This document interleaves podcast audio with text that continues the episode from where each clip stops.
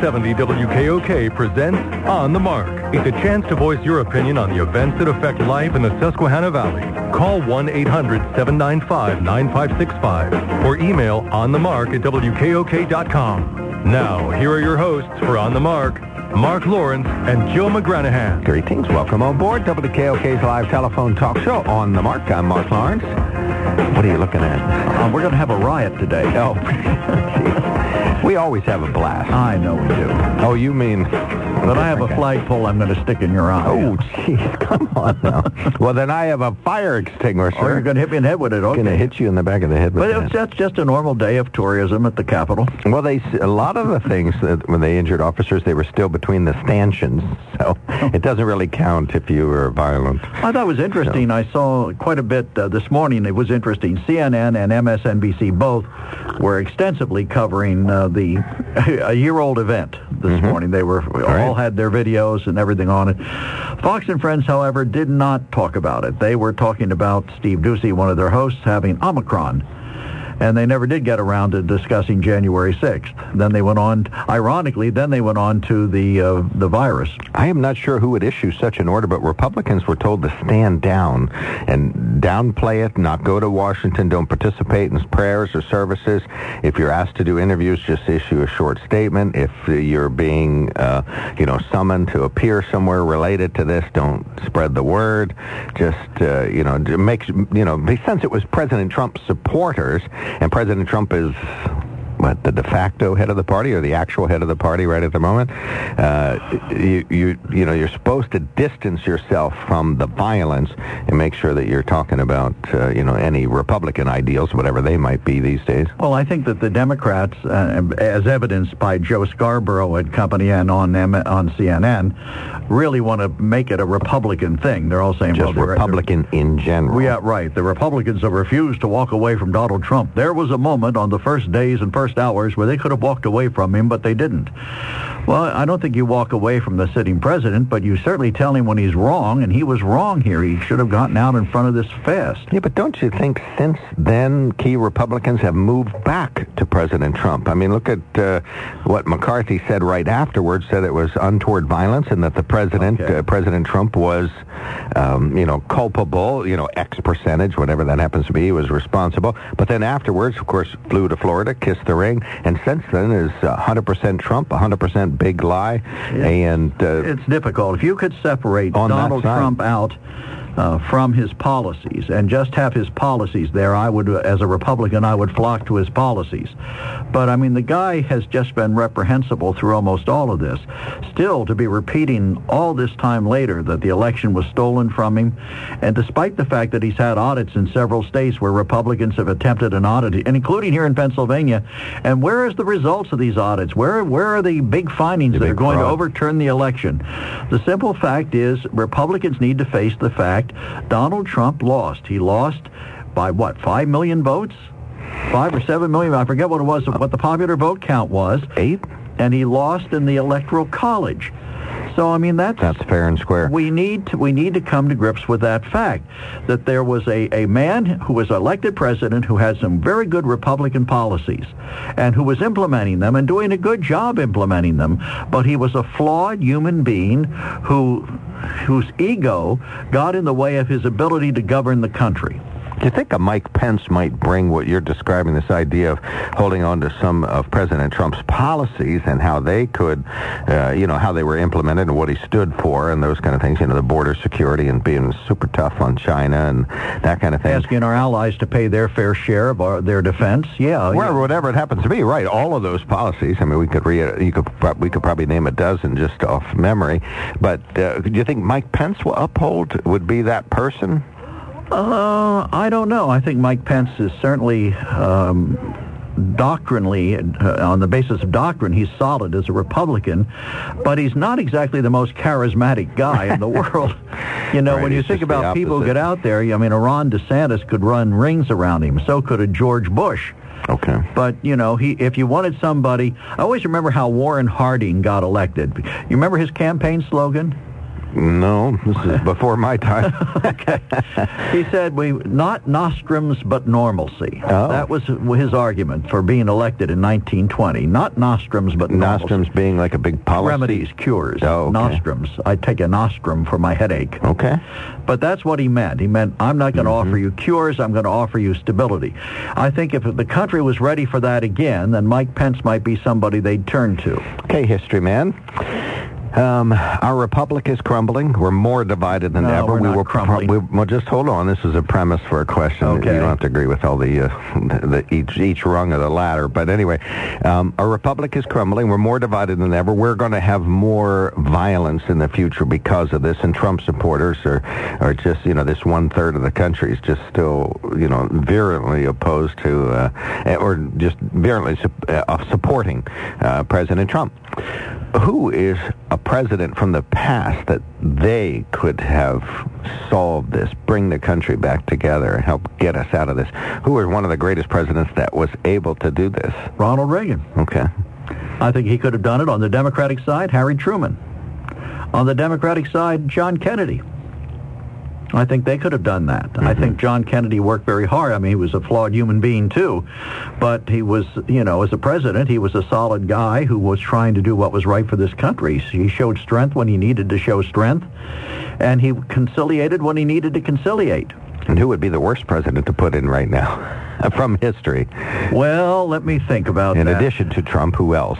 Um, well, I'm Well, you ponder that. No, I, I can give you an answer. Andrew Johnson would certainly have been a Okay, terrible so just somebody who was a bad president all around anyway. Certainly doesn't have the kind of skills we're going to need in a couple of years. And I would think, uh, what, what, who is that guy? Well, actually, um, well, Millard Fillmore wouldn't be a good choice either. 1-800-795-9565 is our open phones. We are talking about January 6th as our show progresses. It is open phone, so we can switch topics if you so choose. Uh, and at 9.30 this morning, we'll have Leonard Steinhorn on from American University, a professor of journalism and history and communications, and he'll be talking about uh, the uh, January 6th. And I'm going to put that question to him. You know, what about our republic crumbling? What do we, is, is that a is that a true observation on my part? Our democracy is suffering. Right. We're, we're, Except we're- we're not a democracy. We're, we are a republic. Right, we're going down. All right, On the Mark is brought to you by the Sunbury Motor Company. It's a family-owned dealership since 1915, 4th Street, Sunbury, and routes 11 and 15, Hummels Wharf. Find out more about them at sunburymotors.com. Do as I've done on many occasions. Go to the quick lane on North 4th Street in Sunbury for maintenance and oil changes and inspections and alignments. I also go there to get pumped up with nitrogen, and we've had some body work done there. I think I look a little bit better for it. And uh, Yeah, see. that was a fail. Okay. it's botched. Right. It's botched. Okay. Well, uh, but uh, as far as the work they would do on your vehicle, that Oh, would that be 100%. Yep, 100% perfect uh, there. Uh, they've been doing a lot of repaintings uh, there as uh, folks have uh, kind of put off some of that work. But uh, you name it, they'll get you, get her done. They got a master towing service with decades of damage-free experience. They sell Ford, Hyundai, and Kia, and each one of these has a new vehicle out. Ford's got the Maverick. Hyundai's got the Santa Cruz. It's like a mini pickup truck. Looks fabulous. As long as you don't have to haul too much, I think that looks like that would be a great vehicle. And of course, the Kia Telluride's got uh, a rebuild, a remake to it, so that would be a great vehicle too. So, Sunbury Motor Company, sunburymotors.com. On the Mark is sponsored by the Sunbury Motor Company. Our toll-free line now open, 1-800-795-9565. You can email us at onthemark at WKOK.com, and you can text us at 70236. Include the keyword OTM. We got all four lines lit up. Oh my gosh, holy smokes, that didn't take long. All right, uh, Eric is first, correct? Yeah, Eric is first up. Go right ahead. Good morning, gentlemen. Thank you for taking my call. I will try to be as calm today as I can. As Splendid. we uh, remember uh, January 6th and the very troubling uh, activities from that time. Um, we, those of you who want to defend President Trump will say, well, he really didn't incite the insurrection. But how can anyone, Joe, defend the 180 minutes where he did nothing? I don't defend them. I think he, he was dead wrong. No, but a lot. Of, but you will admit a lot of people are. They were saying, you know, there's nothing he could do. Yesterday's show was almost devoted totally to trying to blame Nancy Pelosi for for the insurrection. a good part of the show was saying what Nancy Pelosi did not do.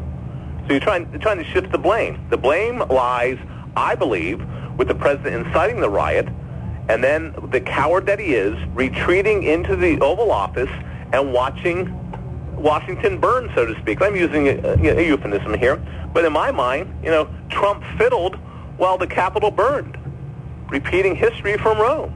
For 180 minutes, he fiddled, I'm saying fiddled around, did nothing, hoping against hope and whatever goes on in that brain of his that this was going to overturn the election because he incited it, he lit it, and then he backed up and watched it go. And for three hours, he watched the the arsenal, our, our democracy literally burn before our eyes as, as these people attacked what was sacred before, what was, you know, aside from a few little incidents, was a safe place for the greatest democracy, democracy in the world to conduct our business. And, and, you know, well, we didn't have enough. We didn't do this, we didn't do that. Well, before, we didn't have to worry about that because we didn't have a president who would, who would even think about doing something like that. It was beyond the pale of what we thought could happen. And that is what happened on January 6th. And people today, well, I'm sure will call in and say, well, I have it wrong or, or, or that was not his intent. But the facts are the facts. And now if you care to refute them, I'd be very happy to listen. I, I don't know that he anticipated what the result of, of his actions would have been. Then why didn't he? Well, let me finish. I, I listened to you. Let me finish. Yes, sir. I don't think that he anticipated that the reaction was going to be that strong. I think what he actually wanted was for Vice President Pence. As a matter of fact, early in the morning, he made a statement at 8:17 a.m. He said states want to correct their votes, which they now know were based on irregularities and fraud, plus corrupt processes, never received legislative approval. All Mike Pence has to do is send them back to the states and we win. Do it, Mike. This is a time for extreme courage. I think that's what he was anticipating, that there would be some quasi-legal process that would save his skin, if you will. And then when Mike didn't do that, he tweeted out to everybody, hey, Mike didn't do that, That- go get him. Well, yeah, that, I'm just saying that I think initially Well, well it just yeah, fed on yeah, itself. That, that's the very good point. Uh, let's discuss that. Well, go ahead, discuss it. I, I, It's indefensible. No one's going to defend the President Trump. rests. I think it sets right with that, along with the, you know, you know, we can't take this fight like hell. And they turned around and did. They did exactly what he said. And the coward that he is, did he lead them? No. He retreated to the White House and sat on his whatever for three hours until he finally saw that defeat was imminent. Then, then he to, oh, calm down, guys. Let's, this isn't right. Yeah. Well, to- there's there's really no defending. I, I'm sure some people will call in and defend him, but I think what he did was indefensible because he put in motion some things. I don't think he intended them to get as out of hand as they criminal, were. Joe? Criminal? No, I don't think it was criminal. I think he, he, he also added in there to go down there peacefully. Now, yes, he said other things, but he also added that. So, I mean, if they chose to buy the fight like hell part, but not the peacefully part, that's not on him. That's on the people who committed the crimes and who destroyed the Capitol that day. And, and we've had this argument before that words mean something. I believe they do. Apparently, you don't. No, I do believe they the mean- standing president of the United States. If I say to say to Mark, well, at the start of the program, I kidded Mark and said I have a flagpole I'm going to stick in his eye. You know, the, the, there. It's not that no, it's not that. I don't believe you have a flagpole, Joe. Come No. I don't. But I'm I'm saying people say things all the time that But you're they not don't president really of the mean. United States either, are you? No, now, I'm you had not. said that in a in a committee meeting uh, in you know in Shamokin Dam, would that have had more weight? of course it would. Well, here's Am I one. right? If I had or if I told our police department that I think they ought to go Exactly. stick stick a flagpole in somebody's eye, that would certainly be out of line. But here, you know, I, I just don't think he, and I think he's a terrible human being, a flawed person, great administrator, tough guy who did the right things when it came to policy.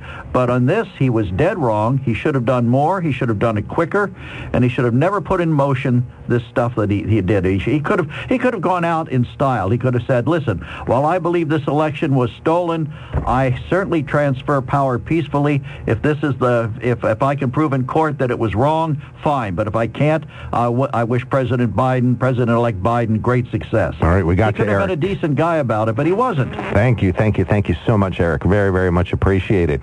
Well, President Trump did say one thing that should have calmed down the crowd. And if you don't fight like hell, you're not going to have a country anymore. All right. Well, maybe that wasn't it, but he did say some good things. All right. We'll take a quick break. We got one caller waiting, but we'll take more comers. 1-800-795-9565. There's something to be said about a sale with a handshake, a service technician who really knows what he's doing. They can explain it in English what the problem is. There's nothing better than having that friend you could trust in the area. That's Sunbury Motors, where you get selection, knowledgeable salespeople, and prices that fit your budget, and more important, that friend you can trust. Welcome to Sunbury Motors, Kia, Ford, and Hyundai. You could shop other dealers and compare prices, but at Sunbury Motors, you get their lowest price promise. They research the current used vehicle market and guarantee their used car prices are the lowest. If you find a lower price, Sunbury Motors will beat it. Three dealers all in one. See their full new and pre-owned inventory at sunburymotors.com. Pick out a vehicle you like and schedule your test drive online. Follow them on Facebook. Sunbury Motors Ford and Hyundai, North 4th Street, Sunbury, and Sunbury Motors Kia, routes 11 and 15 in Hummel's Wharf.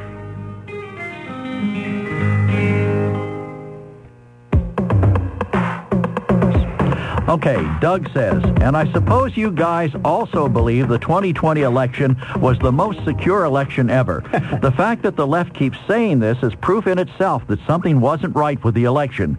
Changing rules up to election day, stopping the counts in the middle of the night in all the key swing states, and an incoherent old man cooped up in his basement for most of his campaign, supposedly receiving more votes than any other presidential candidate in history.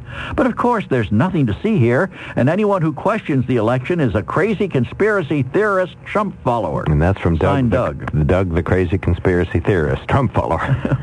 he said. Well, you know, he may, he makes some good points there, but on, at Well, the end, could- all of nobody them. could prove it. I mean, if it was proven, all of them are on way, way, way thin ice. We'll go into them another day, but that's another topic. All right, Chris, you're on the mark. His only accurate statement was the last one. that he's a crazy conspiracy theorist Trump follower. No, that was me saying that, but uh, No, the, the, he, he, he said that, that anybody who, uh, who uh, doesn't agree with that is a crazy conspiracy Trump follower. That part was true. amen. All right. Good morning, Chris. Thanks for calling in. And the idea that Trump was a great administrator, I mean, That's a little on. puffery. And then the idea that uh, the, I never knew a great administrator whose only judgment on your value is your loyalty to him. That does not make a great administrator. That makes a terrible administrator. He played to the corrupt all around the world. He played to the oligarchs and dictators all around the world. That was his policy, to do that, precisely.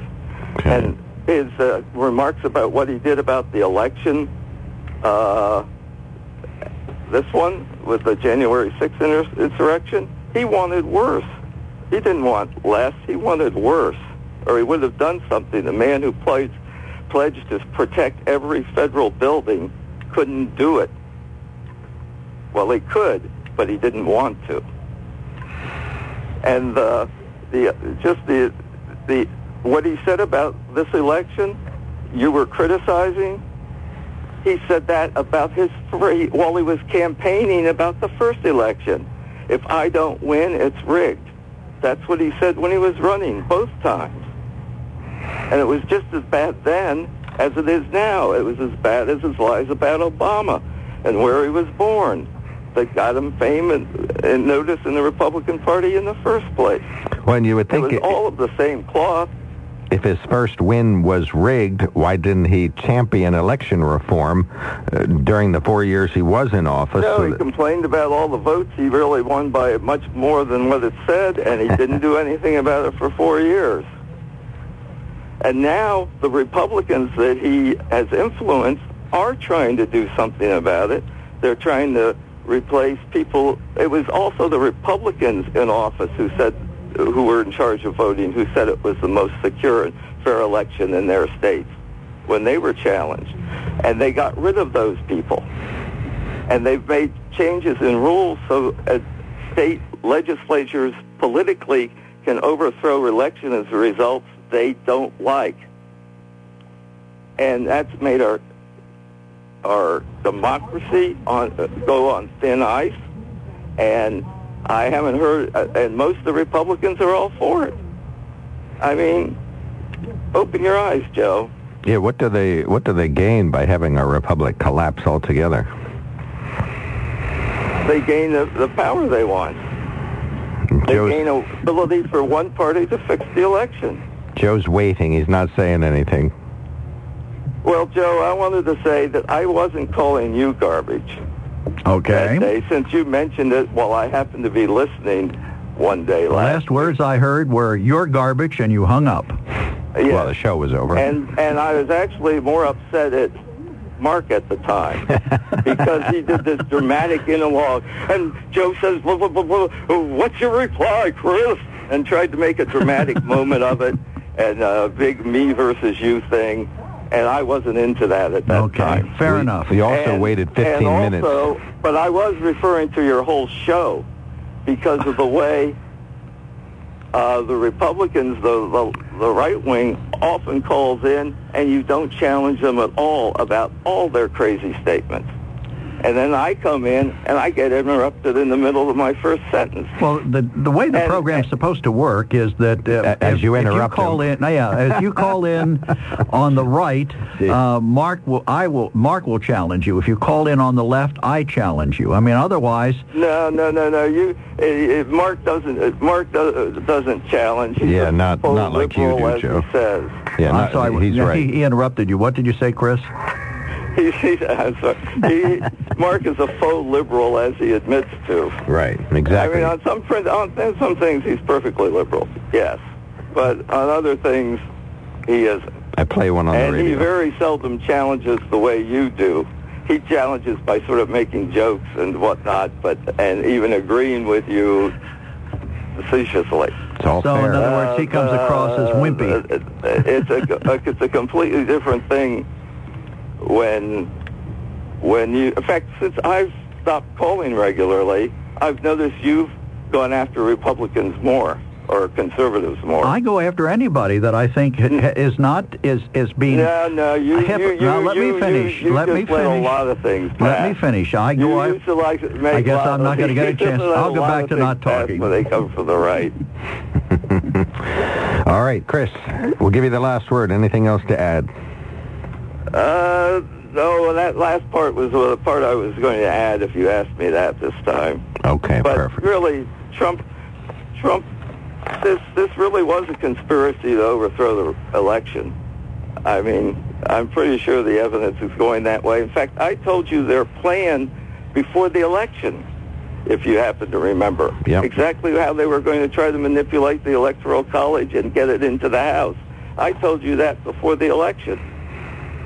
Very prescient.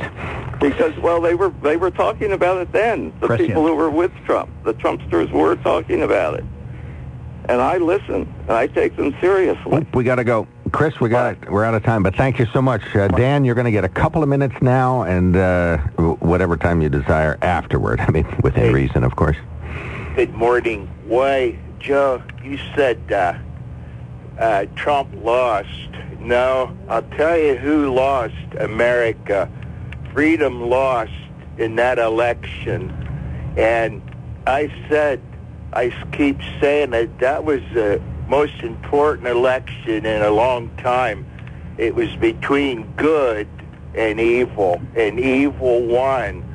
And you look look around what for mess we're in right now. And I'm proven right all the time. I don't care if you call me right wing, Senator Road, or whatever. America's losing. Just go to the gas pump. Look at the border crisis. Look at Iran. Israel don't have a friend anymore, the United States. It's really sad. And I still stick behind what I said. The election was between good and evil. And I don't know.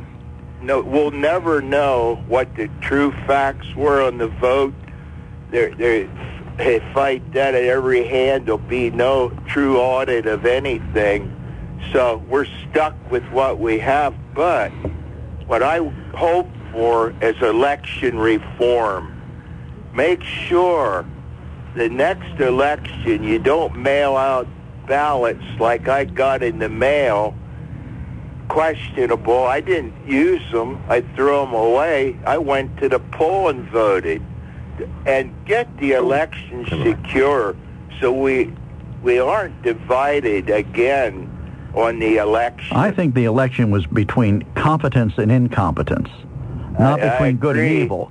But here's the I- other was- thing. That's another way of saying it. I don't think that Joe Biden is evil by any stretch of the imagination, and I don't think Donald Trump is good. I mean, you you call the program and you talk about how wonderful Trump was, but yet he he had the wool pulled over his eyes with respect to vaccines that he he created and then pushed. You know, so it do- doesn't really make sense to say he was all that great. He had some good policies, but some bad behaviors. I think the election was between buffoonery and incompetence, and people Buffoonery and senility. right, and, and people chose the latter because Shows senility. they were they thought buffoonery was worse. Yeah, they might have. All right, Dan, we got to put you on hold. You are now on hold. Stand by. You're listening to News Radio 1070 WKOK Sunbury.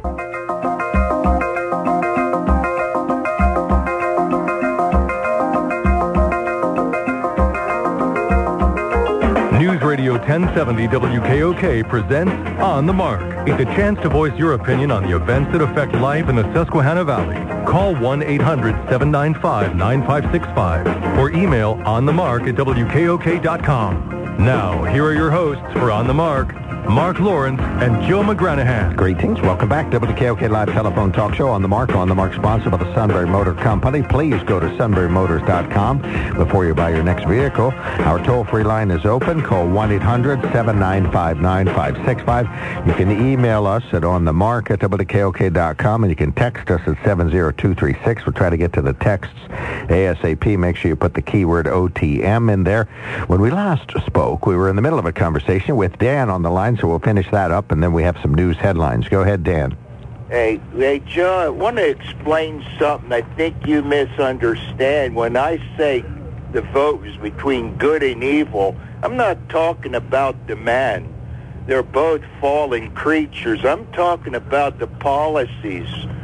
And that's what I'm talking about. I didn't vote for Trump because I liked him as a person necessarily. He may not even look at me being a poor dirt guy from Union County. I voted for him because he did make America great. And we were on our way back. Now we're on our way downhill. I wanted to explain that. I don't mean that that Trump's hundred percent good and Biden's totally despicable as a person. I'm talking about policies, policies. And that's why that's why I say it was between good and evil. If you follow my drift. I do, but I don't. I don't think that the liberal policies are evil per se. I disagree with them. I think they're wrong-headed, and I don't think they're good for the country. But I wouldn't characterize them as evil. There are some people who would say Republican policies are evil. Republicans favor, you know, not helping, um, not giving massive amounts of money to people who are in unfortunate circumstances. They want to give them a hand up, not a handout. And some people think that's evil. necessarily true, but you know, but you know, I lost my train of thought there. But you know, Biden, he, yeah, he wants to help people, but he ran on. He ran as a middle of the road guy. He didn't run as a far lefty, which no, you're right, and he, not only that, but he he actually said, "I beat the I beat the far left wing of the party," but then he Yep, caved into now- them. now he's controlled by the far left. If he all all Biden had to do to be a great president, all he had to do was keep all the things that Trump had in, let it alone. Just sit in the office, take a nap, and let Trump's policies go the way they were, and none of us would even be talking about that about uh, Biden's left leaning. All, that's all he had to do. Go out, go fishing, go get an ice cream cone, sit there on the beach and lick ice cream. That's all Biden had to do to be a great president. And none of us so-called whatever we are right wingers would be complaining about him. That's all Biden had to do, and we'd be, we would let it go, and you wouldn't hear no more talk about the riot at the Capitol or the protest. You wouldn't hear nothing more of it. But no, that that wasn't going to happen. Biden was going to rule, let the left take over. It's Obama's policy. Obama's policy. Obama too, right? Yeah, really, that's what it is. What All right, Obama we got really wanted to do. Okay. Hey, we got to move on here, Dan, but thank you. Appreciate Yeah, thank your you very much. as Have a great day. You too. Hey, you Take too, care. buddy. Thanks for calling in. All right, we got some open phones. 1-800-795-9565. Leonard Steinhorn at 9.30 this morning, so we'll get him on the line. But in the meantime, uh, we got open phones. We're talking about January 6th. 1-800-795-9565. We do have some brief news headlines here. U.S. Congressman Dan Meuser was unavailable this week for interviews, but did issue a statement saying, quote, January 6th, 2021 was a terrible day for our nation. I was in the House chamber at the Capitol when violence and the rampage was occurring in the halls. I helped secure the chamber and witness up to uh, up close the violence at the Capitol that day, as well as the bravery and great heroism of the U.S. Capitol Police. The violence in our Capitol should be denounced by all, unquote. Uh, you can read his full statement at the WKOK.com. One Valley School District is heading back to universal masking today. Danville Area School District announced they're reinstituting the policy after over 100 staff and students came down with COVID-19. The new year will finally bring better traffic flows to the valley, and that may happen sooner than expected. PennDOT officials, particularly Ted Deptula, on a media call yesterday said that the CSVT project northern section will be done sooner than expected. So that fourth and final contract for the northern section is well underway. We also completed a lot of the asphalt paving. That will be completed this spring. And then we will open uh, the roadway to traffic. That'll be late summertime. And then they'll have to finish up the Route 405 connector that will be there. You can read his remarks at WKOK.com. New spectator policies going in effect at Bucknell University for their athletic events. Individuals 12 and up have to either show proof of vaccination or a negative COVID test to get in. They're reducing spectator capacity, limiting the number of attendees, and uh, actually that means about the same thing, doesn't it? Yes. Yes. Okay. Thank you. And uh, masks must be worn. No concessions, and they're reducing the capacity at their fitness centers as well. And do not worry about the COVID spike. Even though COVID cases have doubled in the last week, experts say there's good reason why we shouldn't freak out. The number of Americans ending up in the hospital with COVID, percentage-wise, is down by half compared to the Delta variant that was in circulation earlier. Omicron, quote, just doesn't make you that sick, unquote, says an official from the CDC who says they're now averaging about a half million new cases every day, but hospitalizations are low and deaths are going down. It's a good sign the vaccines are doing their job. Okay? People not getting sick. All right, Okay. 1-800-795-9565. Uh, choose something in front of you, Joe. All right, one of our texters says, Chris always amazes me. He accuses Joe of interrupting him. He needs to look in the mirror. He is the king of interrupters. And then Trump tried to look at the election process after 2016. It was the Election Integrity Commission, and the states wouldn't cooperate. I don't know whether that's exactly true or not, is it? I'm not certain. All right, uh, saying storming the Capitol is not a violent attack is beyond any rational conclusion. The political right has given up on the real facts and evidence. Right, and they're slowly moving back to President Trump. Initially, they kept him at arm's length because of the insurrection, but or the violence at the Capitol. Now they are um, going the other way. And one last one directed at Chris. It says, "Oh my, Chris, I guess your King Biden is a great administrator. It wasn't an insurrection. An insurrection. Right, it was not. Well, not really. Some of the people were insurrectionists who wanted to take over the Capitol and disrupt governor and probably take over government, but most of them were not. Most of them were just protesters that got way, way, way out of control. There's no argument about that. But we know the Oath Keepers were in on deciding well in advance, weeks and months in advance, to go in and try to, to take over the Capitol, but that's not what everybody was. They were just a sliver of the people who were in there. All right, Bob's been waiting from Williamsport, PA. Good morning, sir. You're on the mark. Uh, Good morning. first, I guess I have to get on Joe a little bit when he said that uh, Democrats aren't evil. Actually, Democrats are evil. That's their basic their basic concept. They did everything possible in the year 2019 to make, or 2020, I should say, to make uh, to make Trump look as bad as possible, including including killing people. Okay, uh, 80%, 80% of the people that died of COVID could have been saved had they relied on actual doctors to treat them. But no, they prohibited them from doing that so that they could have the worst output output of uh, the COVID that that was possible. That's number one. Say number that two, again? You, you've lost me on number one. What, doctors were prohibited from treating people? uh, competent doctors. Okay, Well, define there was, competent. lots of, there was lots of prophylactics that, that could have been used to treat the COVID before the vaccine, so-called vaccine, was uh, developed. Okay. Okay. hydroxychloroquine was was one of them.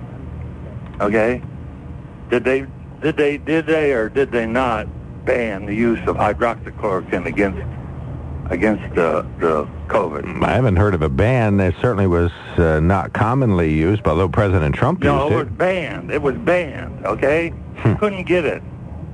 You couldn't get it. You asked a doctor to be treated with it, and you couldn't get it. I'd call that banned. Okay, well, you call it banned, but that wasn't technically banned. It probably just It wasn't technically appropriate. Banned. Why? What, what, what do you what do you call banned then? Give me a description of banned. Banned would be where the government says that under no circumstances can this drug be used for this purpose. At all whatsoever, period. At period. all whatsoever. I mean, if if Which doctors, never did.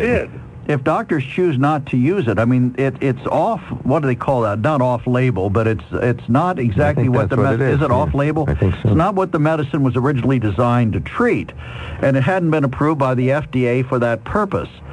You know, and so that if you believe the Food and Drug Administration is working to try to keep us safe, No, I don't believe the Food and Drug Administration is working to.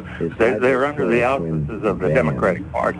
That's Well, what I said. they've been under the auspices of the Republican Party, too. to make to make Trump look bad using the COVID. Okay, everything possible, and that included killing people. Well, how did he look bad? He used it. How does that make What? the, he used hydrochloroquine? Yeah, he did. Oh, He had he he is in, he had the power to do that. You and I don't, because I tried it. so you you had the virus. I did not have the virus. you had the hydrochloroquine? I tried to get hydrochloroquine. But if you did, if you weren't sick, why did you want it? What's a prophylactic? A Joe? prophylactic is something you take to prevent something else in, in the hope that it will work. It's like if you think you might get diarrhea and you take an Imodium tablet. That's a prophylactic. okay. Yeah, well, that's what that's what hydroxychloroquine was going to be used and for. you thought it would you thought it would prevent it. Well, Donald Trump said it would it would help if you had it. I don't think he claimed it would prevent it. Did no, he? I think he, that's why he took it prophylactically. That's why he took it. he in did advance. take it to prevent prevent, but it didn't work. Then he got it. Well, he was probably off it But by he then. didn't die, did he? Excellent point. But he also had the me- best medical care in the country. All right, Bob. One more remark quickly. We got to go. Uh, all this business about uh, elections not elections not rigged. Okay. In in Wisconsin, there was uh, what's his name? Uh, I forget. it. Uh, the guy that has uh, Facebook put four hundred million dollars to buy poll poll workers in Wisconsin. Poll watchers. Yeah, he and a bunch of a wide range of other individuals, not just him, participated in making sure the election was conducted fairly. Talking about Zuckerberg. Wrong. Right. wrong. He fired, he, he provided the money to get rid of the regular poll watchers, and they installed Democrat poll watchers. Biased. That's not, that's not what that effort was all about.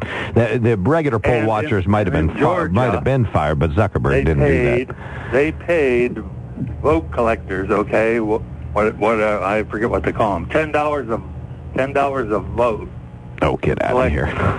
Oh. You're talking about harvesting votes? Right, ten dollars a vote Vote are being paid. Yeah, correct. Bob Zuckerberg or Mark Zuckerberg did that. Okay, all right, we got you, Bob. Thank you so much for calling in. We appreciate that. All right, uh, hold on, Stan. Uh, you're going to be the caller that will be between two quickie breaks, and then uh, Leonard Steinhorn at the bottom of the hour. So let's get that sequence started. We'll be right back.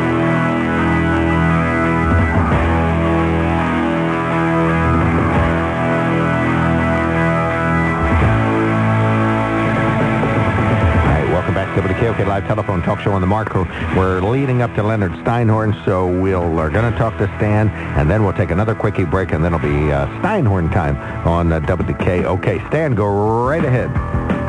Well, happy Sixmas to everyone. I want everybody to celebrate and have a great day today. Uh, as far as you know, I'll put it. I'll put this out here. Political violence of all kinds from all sides is wrong. Period. Yeah, you've been 100% discussion clear on that. necessary. It's all wrong. Now, in 2020, the summer of 2020, we had riots in every major Democrat-controlled city in this country, and there was probably some Republican-controlled cities, although most of the major cities are controlled by Democrats. And nothing was done of significance to stop it And you're we saying that was over because of 90 days of insurrection, if you want to go there, against the federal courthouse in Portland every night that they attacked it and tried to burn it to the ground. Well, they're still there. Yet, yes, they probably still are doing it. I don't know because you don't hear anything on the news about it anymore because it just, eh, it's just common occurrence now. That's exactly right. No, But but, for some reason, the in- Democrats, the summer of 2020, didn't have a problem with that political violence. Yeah, but in what way did. President Trump foment that, or President Biden? What did they do? Now we know what President Trump did to make sure that the attack on the Capitol happened, but in what way did President Biden say, "Okay, I want you to march. Uh, we, you know, we're being attacked by the left here"? Uh, uh, uh, did President Biden say that? I don't recall it, but maybe you do. Nope, neither one of them did. And that is the truth. Neither one of them. Although Biden said no. Losing you, Stan. Stay still. Don't move. Get closer to the window. Go back to where you were. yeah. Oh, I think we're going to lose him here. Stan? All right, call right back. Up there he is. Oh, okay, is it that bad? I'm Yeah, on my now- cell phone. Now we So, got you. Now we got you. How's that? That's Good. All right. So, Don't move. In, in the summer of 2020 when uh, the radicals attacked uh, the White House and tried to break down the defense. What was that called? Oh, that was just a peaceful protest, is what the left has called it. Now, what happened on January 6th was 100% wrong. The idiots that went in there, and I do believe that there was a little FBI involvement with that. Because Mr. Ray Epps has still not been arrested for it, and he was there encouraging and going into the Capitol. All right? So there's something going on there that we'll never know because the information isn't being released. And I think the two things are totally different. One, you have the President of the United States encouraging, fomenting, telling people to march on the Capitol and encouraging the Vice President to do something illegal. And that's a terrible thing. So, you know, he shouldn't have done that, and the people who broke into the Capitol shouldn't do so. If you have anybody in any city anywhere breaking the law and someone's encouraging, they should be prosecuted too. So I, I don't, it's just not the same thing. You know, one is led by the President of the it United is. States. Okay. All right. Well, we It- got you. It, it is. It's political violence, plain and simple. And as far as Trump encouraging people to go to the Capitol and storm it, didn't happen. Okay. Now he did encourage them to go down there and raise their voice and let the people know what they thought. But that was during his speech, and at that point, Right. the breach of the Capitol had already begun. Okay, and it was a 20 or 30 minute walk from where the speech was taking place to the Capitol building. So there was people already there causing problems. All right. We Well, got that's you, true. Stan. We got to move on, but thank you so much for calling in. We Thanks, really Stan. appreciate it. Hap- Happy Sixmas. Have a great day. Bye. Happy Sixmas to you, too. Thick, Yep. thick, thickness? Sick, sickness? Sickness? Six, Happy sixness? sixness. Sixthness. Six months. It's hard to do that. You got to put that It is. th on the end of six. I have enough trouble with TH as it is. All right, 1-800-7... Oh, one of our good listeners clears this up 100%, says the FDA revoked the emergency use status for COVID uh, in 2020 for hydrochloroquine. That sounds like a ban to me. No, it's actually just the opposite of a ban. You can use it. They revoked the emergency use because they didn't have clinical studies that said it was good for COVID-19, so they s- down the emergency use, but you can still get it for absolutely anything else you want to. You can get it for prophylactically if you so choose, because now they do have the studies that show that it does have a prophylactic impact. And so What, it's what back. impact does it have, prophylactic? Well, I guess you don't get as sick. Since you know. we're throwing that word around. If you're using it, it does, you don't get quite as ill. All right. One of our listeners says, "Good morning, guys. Here, Here we are. It's A year after Trump was president, and here we are still talking about Trump. Why? Is this the way it's going to be with Biden after his four-year run? No, he will be so quickly forgotten. You'll be saying President uh, who? Very quickly. All right, Leonard Steinhorn is next. We'll be right back. All right, with that, we welcome back uh, to WKOK. He's been a regular visitor here. We're very glad to say from CBS News. He's an author, CBS News political analyst, and professor of communication, and affiliate professor of history at American University. Leonard Steinhorn, back on the line. Good morning, sir. Good morning. Hey, thanks for having me back. I Thanks really, for coming really back. do appreciate it. Lots of folks are listening to all of this coverage, and of course, the nation's more divided than ever. Uh, I'm going to start out by asking you: Is our republic in trouble? You always talk me down when I ask you that. It's time again. Well, I'm not so sure I can talk you down this time because, look, our founders said that our government is depends on not just the consent of the governed, but the informed consent of the governed. And if we as a country, or at least parts of the country, refuse to accept facts and evidence and puts forth false claims and misinformation and disinformation, that sort of undermines the very underpinnings of our democratic system, which is a democracy built on persuasion, on debate, on arguing with each other, which is okay. It's okay to have partisan sides. It's okay because people have different lived experiences. They have different perspectives on lives. They have different ideologies. They have different approaches to government and foreign policy and taxes and the economy and our social lives. That's okay. But when we refuse to accept the evidence and the facts on which those debates should be built, um, that's when we have a problem. And if that bleeds into how our elections are run, in which an election is perceived as stolen just because your side doesn't win, that really does threaten the basic fabric of our democracy. But Leonard, we've had, uh, as a history professor, I know you know this. We've had uh, instances in our country where there were newspapers that were aligned with political parties. They lied, they made up stories, at a time when getting information was much, much harder. So it had a tremendous impact on the way people lived and behaved. How does society deal with that? I mean, how do we how do we overcome it? Yeah, that's a good question. And in fact, for the first maybe 40 or so years of our country, we had partisan newspapers. Um, and, and, but what we have now is something more powerful because that stuff spreads virally and it ends up online. And if you go to these Facebook sites and the algorithms continue to drive you to the same site and the same misinformation and the same disinformation, because you're seeing it online, you believe it because it seems validated by the very fact that you're seeing something published or something posted. That then confirms people's biases even worse and gets them to lock in even more. And also, let's not forget, yes, we did have fight a civil war over fundamental disagreements in our country. We don't want to go into that space again. Look, in the last century or so, we've had severe disagreements on any number of issues. We've had severe disagreements on foreign policy, on the New Deal, on the Great Society, and the Vietnam War. Um, we disagreed. That's okay. That's what a democracy is all about. That's what our founders understood when they wrote the Federalist Papers, basically designing our democracy in which there will be different factions of people going at each other.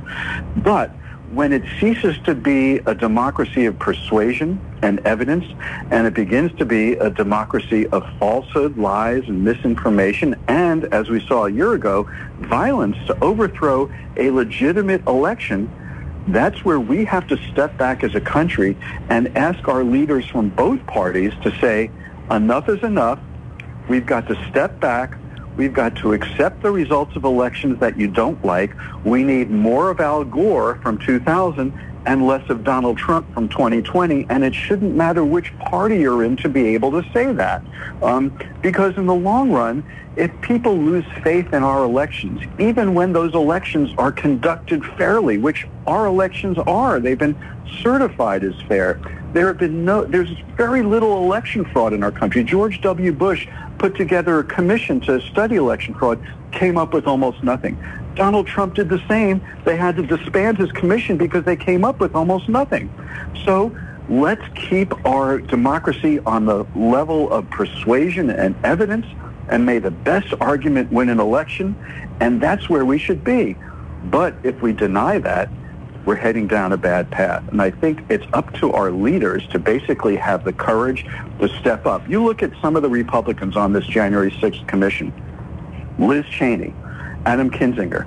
They may disagree vehemently with the Democrats on that committee on any number of issues. I mean, I've spoken with Liz Cheney. She doesn't like the Democrats on foreign policy. She doesn't like the Democrats on social policy. She doesn't like the Democrats on economic policy. But she stands for something bigger, and that's the health of our democracy. Well, Tracy Campbell wrote a great book called Deliver the Vote, and it talks about America's history of voter fraud. So, it, you know, isn't isn't it reasonable to be skeptical about the results of this election?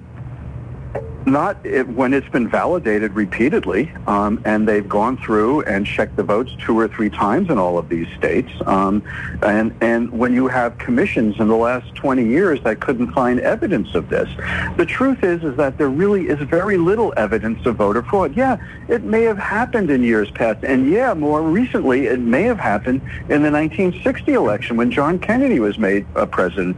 But of all people, Richard Nixon understood that to question that election and to create a constitutional sort of uh, upheaval by questioning that election wouldn't have been right. So even Richard Nixon decided to say, I accept the election of John F. Kennedy. But since then, we have far more sophisticated ways to, to make sure that our elections are fair with very, very little fraud. There are going to be cases here and there. You've seen a few cases even from the 2020 election, but nothing that even approaches uh, uh, any fraction of a level that would affect it, uh, the results of the election. Look, we want to celebrate free enterprise in this country, but businesses are still sometimes corrupt. Things happen. People are people. But we can't sort of magnify the very, very few cases and to suggest that this is something that's generalized and overly broad and will, will change the election. And when you hear the former President of the United States go to the Secretary of State of Georgia, who is a Republican, who vetted the election results, and they counted them three times in Georgia, and to say to that person, you need to come up with, well, the number was about almost 12,000 votes to put me over the top, that's election fraud, not what actually happened on election day last year. What's the look at way Tracy out? Campbell. Look Hold at on, Tracy- Joe. uh, uh, Joe, what's okay. the way out on this? You know, uh, what can we we'll we'll be stuck? Is if you think about the Civil War, you use that one as an example when we were super divided. We still have people who don't agree why the Civil War was fought, and uh, still don't accept uh, blacks in our society. What's our way out on this? Well, look, and you even go more recently with Watergate. You had, uh, when all the evidence was out there, we heard the tapes, and you still had about 25 to 30 percent of Americans who, you know, supported Richard Nixon and thought Watergate was a big made-up deal and sort of a conspiracy against him. Um, so, so that's always going to happen. There are going to be people stuck in their own partisan concrete and unable to move. But what you have to be able to do is present the evidence and the arguments to the critical mass of Americans, but also put country above party. Um, that is what Richard Nixon did in 1960. That is what Al Gore did in the year 2000.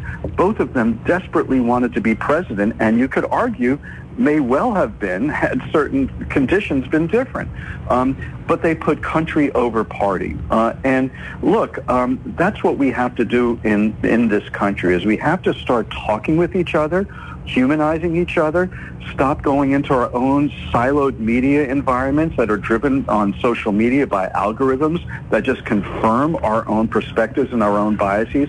We have to have these conversations and realize that somebody who's a liberal wants to raise their kids well, have good schools, work hard, uh, enjoy their life the same way that somebody who's a conservative is. And then you talk and humanize each other and realize that maybe you can find some common ground to work together and solve the country's problems. And I'll just say one more thing along those lines, because I'm a professor, and I have students from wildly different political perspectives and backgrounds in my classes. But because they're in the same class and they will often work together on group projects or study together, guess what? They listen to each other, they talk to each other, they'll say to me, yeah, I disagree with so-and-so, but I'm really glad to hear her point of view.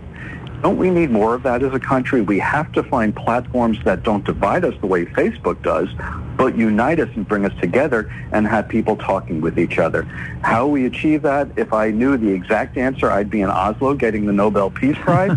um, but, but we have to try. And it's through shows like yours that becomes a, a, major part of what we have to do, which is to have these conversations. It's really so important for what you what you all are doing is so important for the health of our democracy. We need more of you. But don't you find somewhat hypocrisy, some some amount of hypocrisy in the fact that people on the left, you know, all agree with Stacey Abrams, her election was stolen, and know, yet they can't agree with Donald Trump, wanting to look at it and say, uh, let's examine this and see whether or not there was fraud here too.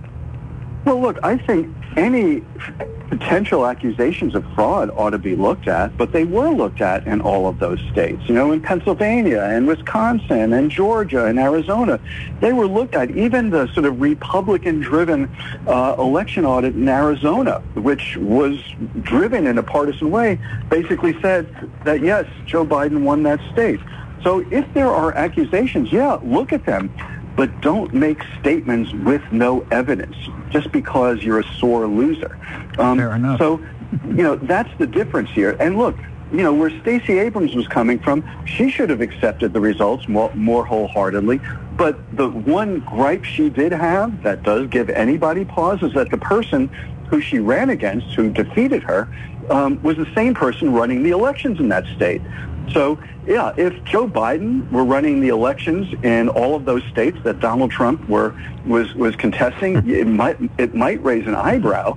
Um, but in the long run, Stacey Abrams has accepted Brian Kemp as governor and is going to run against him again. Um, but should she have accepted it and publicly? Probably should have. Should she have raised questions and say it's probably not right? We need a state law to make sure that anybody running an election uh, shouldn't be up for election running the state to run the state. That should be in, in the place. Um, but the bottom line is this. Um, we, if we don't have faith in our elections, and our elections are fair, even the person who ran cybersecurity um, in the in the Trump administration, he basically was fired from his job because he said it was a fair, the fairest and safest election we've ever had. Um, if we don't have faith that the people running these elections are doing the job in a nonpartisan manner, just to be able to record the will of the democracy, then we're in trouble.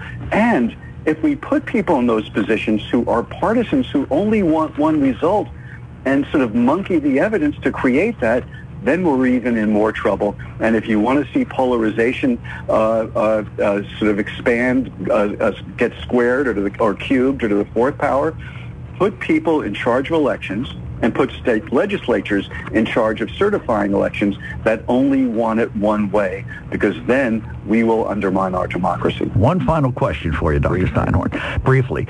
All right, well, how do you see this playing out in the Senate? do you think they'll change the rules so that they can ram through a uh, voting rights bill that is probably strictly partisan on the left, or do you think that the Senate will hold firm and Manchin and Sinema will say, no, we're not going to change the rules of the Senate? Well, again, um, you know, you have to be careful about calling something partisan because everything is partisan these True. days, um, with some exceptions. Are there legitimate things in that bill that would make sense? Sure, we should have election day as a day off. I mean, uh, you know, everybody should be able to vote who's eligible to vote, and we shouldn't be putting blockades and restrictions on that. We also have a big problem with gerrymandering on both sides of the aisle, Democratic and Republican, because here's what happens. When you protect your incumbents with uh, districts that are 10, 20, 30 points in favor of your party, then we tend to elect people who are more highly partisan rather than people who have to reach across the middle of the aisle um, and, and appeal to voters on the other side or independents on the other side. So if you want to guarantee more polarization, you keep our gerrymandering and redistricting process as is, um, and, and that's a big problem. So there are legitimate things in that bill which would be great to discuss, but you can't even discuss it if there's a filibuster in place and you refuse to allow it to the floor to come up for debate. So the filibuster shouldn't be used as an excuse to avoid debate and avoid persuasion and avoid making your case to the American people. So this is where the problem is at right now. You can't even bring a bill to the floor of the Senate if you don't have 60 votes. You want paralysis in the Senate? That's how you have it. How you get around it, I don't know, because I think Manchin and Sinema have legitimate concerns that if you, you know, get rid of the filibuster, um, then then you don't have to reach across the aisle on things. But we've gotten to such a polarized point in our country that attempts to reach across the aisle are indeed very rare. They happen occasionally, like with the infrastructure bill, but it doesn't happen often enough and therefore the problems of our society continue to go unsolved. Thank you so much Thank you, for your appearance today. Always great to talk to you. Yep. Hey, my pleasure. Thanks. You guys are great. I Well, appreciate it. We'll look forward to having you back. Take care. Absolutely. Thank Thank, you. you. Leonard Steinhorn, American University professor of history and communications, CBS uh, political analyst.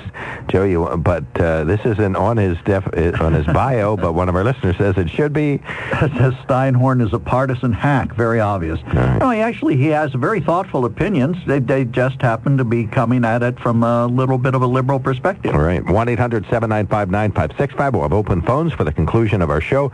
We got some texts and emails pending. We'll get to those ASAP. Callers take precedence. So 1-800-795-9565. There's something to be said about a sale with a handshake, a service technician who really knows what he's doing. They can explain it in English what the problem is. There's nothing better than having that friend you could trust in the area. That's Sunbury Motors, where you get selection, knowledgeable salespeople, and prices that fit your budget, and more important, that friend you can trust. Welcome to Sunbury Motors, Kia, Ford, and Hyundai. You can shop other dealers and compare prices, but at Sunbury Motors, you get their lowest price promise. They research the current used vehicle market and guarantee their used car prices are the lowest. If you find a lower price, Sunbury Motors will beat it. Three dealers all in one. See their full new and pre-owned inventory at sunburymotors.com. Pick out a vehicle you like and schedule your test drive online. Follow them on Facebook. Sunbury Motors Ford and Hyundai, North 4th Street, Sunbury, and Sunbury Motors Kia, routes 11 and 15 in Hummel's Wharf.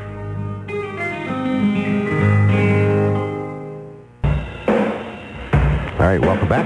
Anything from the screen you want there, Joe? or Right. Uh, let's see. How many people have been charged with insurrection? Why isn't Nancy Pelosi being investigated since she was in charge of Capitol security? Why are thousands of hours of video surveillance being kept from the public? Why was the murder of Ashli Babbitt never investigated? Why does the committee subpoena phone records of people just because they know Trump?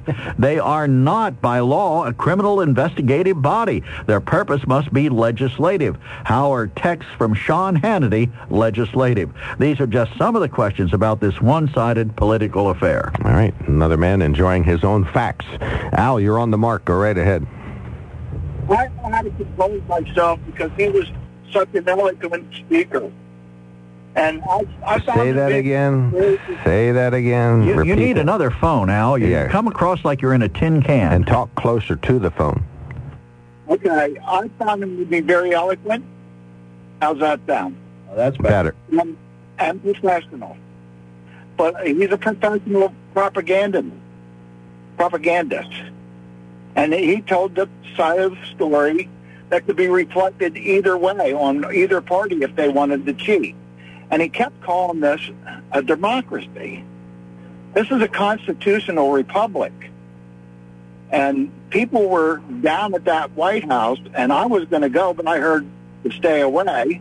because there was going to be trouble, and um, I don't understand why they didn't have 10,000 troops there because I heard there was going to be trouble. I mean, and somebody in charge should have heard the same damn thing, don't you think? I mean, I was ready, I was ready to go, and I heard about Antifa being there, and things didn't seem right, and people were being seen with uh, the night before, and I thought, no, now there might be bombs, there might be this, there might be that.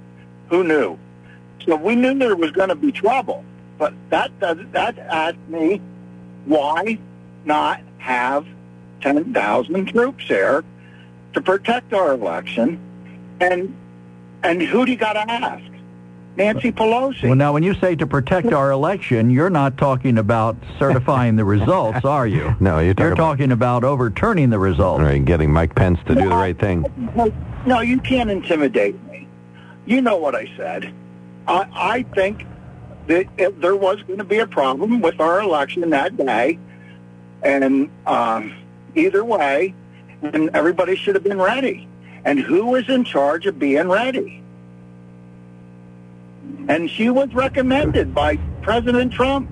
Get ready. Uh, Here, this is my recommendation. Bring ten thousand in. I mean, you got to you got to do the whole investigation. It's like trying to learn out of a book with half the pages ripped out. So you're saying I- President Trump told Nancy Pelosi to bring in 10,000 troops? Yes, he, yes, he did. Where? Did, what's your source for that? Because I must admit I haven't heard that. Well, if you listen to the right news, you'll hear all of it because The right news. Okay. What's the right news? Listen about this. The book has half the pages missing. Now that's just you know because it gets on the internet, and if they don't like it, it comes down. We call it misinformation. Misinformation about this. Misinformation about. They shouldn't do that. They should leave all the pages in the book. So you could be on the same page as me. All right, we got you. Thank you so much, Al. Thanks for calling in. Very much appreciated. All right, Michael, you're next up. You get three minutes. Go right ahead. Yeah, so, uh, you know, the, the meme is that we had the most secure election in history. I think we can all agree that that's what's being said about 2020, correct? We had the most what? Secure, election, Oh. in American history. I don't know about that, but anyway. No, I mean, the- your, the uh, guest that you had on said, you know, basically it was that. And that's what the Democrats have been saying. You know, it, when Trump raised concerns, uh, you know, the, the narrative went out, this was the most secure election in history. And that's what the professionals were saying. So I don't understand why the big move to have to change anything. If the last election was great, what, what's what's the big move here? I don't get it. Well, there's things you can do to the election that uh, impact how many people of various parties can vote. For example, in Pennsylvania, Governor Wolf changed the rules as it relates to mail-in votes in about four different ways. And we know that Democrats, just demographically, for whatever reason, we don't know, Democrats use mail-in votes more often. So that gave Democrats an advantage. Republicans around the country are imposing new rules that relate to voting that uh, can have an impact on Democrats voting, re- resulting in fewer Democrats voting. So we know that uh, tweaking things uh, can be done to have a partisan impact. Well, I, I agree 100% with that. But, but the idea is that you want to have a vote that's fair and that everybody that wants to vote can vote. I mean, it sounds to me like what the Democrats want is they want to be able to pay. I mean, really, it looks like we're heading down a slope where everybody's going to have to vote. I mean, that's what it's almost sounding like what they want to do. Now, that, that may that may sound crazy, but I, I just don't understand. I've never ran into anybody that said, hey, I, I, I wasn't able to vote. I mean, I used to work 12 and a half hour days, and it was almost impossible to vote on that particular day sometimes because of the travel time and the work time. And what I had to do was have an absentee ballot. I mean, it, it was that simple. Right. Those were the days. And yeah, those were the days. And now, what Wolf did, you know, he did everything he could to increase turnout in that election. And I'm not saying he was right or wrong, but it, it seemed like he was overstepping his bounds. Now uh, it got kicked back. Any cases in Pennsylvania got kicked back. The uh, Supreme Court didn't listen to them; they just kicked them back, and and the Democrats claimed that was a victory. But the you know the Supreme Court wouldn't even hear it. Well, that's because it got kicked back to the states because the states are the ones responsible for the votes. But now, what the Democrats want to do by getting rid of the filibuster is put the federal government in control of the whole election across the entire country. That's the problem right. that many people have. We got to go. Thank you so Hey, much, thank. Mark. Appreciate it. Yep, please call back Just tomorrow. interestingly enough, I looked up. Do you believe it? Depends on whether or not you believe USA Today, but they fact-checked President Trump repeatedly claiming that Pelosi rejected requests for 10,000 National Guard troops ahead of January 6th. They say they've checked it and it's not true. So, do you believe Right, USA no Today? paper trail. Or what? Yeah. Or what? What is the right news media? Well, Washington Post said that that all these three eggheads that were running Capitol Security said they knew from her office that there was a call for more security, Okay. but there's no paper trail or phone messages or that anything shows like that that. President Trump. Well, if President Trump wanted 10,000 people there. I don't think he'd want them for the same purpose that we're talking about. Had to hold the doors open. Right. All right. On the mark brought to you by the Sunbury Motor Company. I want to tell you about the 2021 Bronco Sport Badlands. Got to drive last week. This is that two-liter, four-cylinder turbocharged EcoBoost motor thing. Now remember, you're getting over 30 miles to the gallon on the highway, and it's got a longer wheelbase on most of the models. The off-road one, the one that I drove, uh, has a shorter wheelbase and a taller profile. It's got a the three-inch lift is already on it, guys. All right, see, that's what that is. I used all six GOAT modes at one point or another: the mud, sand, sport, economy, slippery, and normal. Normal's the most boring, but all the rest are fun. But uh, power moonroof, reverse sensing, which means you cannot back into anything anymore. No more replacing that rear bumper. HD radio, so you can listen to our sister station 94KX in HD. 10 speaker Bang & Olufsen sound system, so we crank that up. Just a super vehicle. It's a 2021, but there's 2022s on the lot, including one that has uh, the uh, lift kit already on it. So check it out at the Sunbury Motor Company, sunburymotors.com. Uh, tomorrow is Financial Friday, so we'll be talking about the jobless numbers and some reaction there. Ben Reichley will co-host. Russ Redding, the state agriculture secretary, going to call us about the farm show and the state's agriculture industry faring very well in the pandemic. If you read super fast, Joe, right, will get that. Joanne says uh, from Sunbury on the January 6, 2020. Oh, I guess we can't, do it. We'll have to save it for tomorrow. Can't read that fast. It's longer than a minute. But we will. Hey, uh, we will read it tomorrow. Joe, enjoy your retirement lengthened weekend. I will. And uh, Try to stay safe from the snow. We'll see you on Monday. Yeah, we got some uh, snow tomorrow and some ice on Sunday. So uh, be careful, everybody. You've been listening to On the Mark on News Radio 1070 WKOK. Tomorrow at 9 a.m. we launch into open phones again. This is News Radio 1070 WKOK Sunbury, 10 o'clock.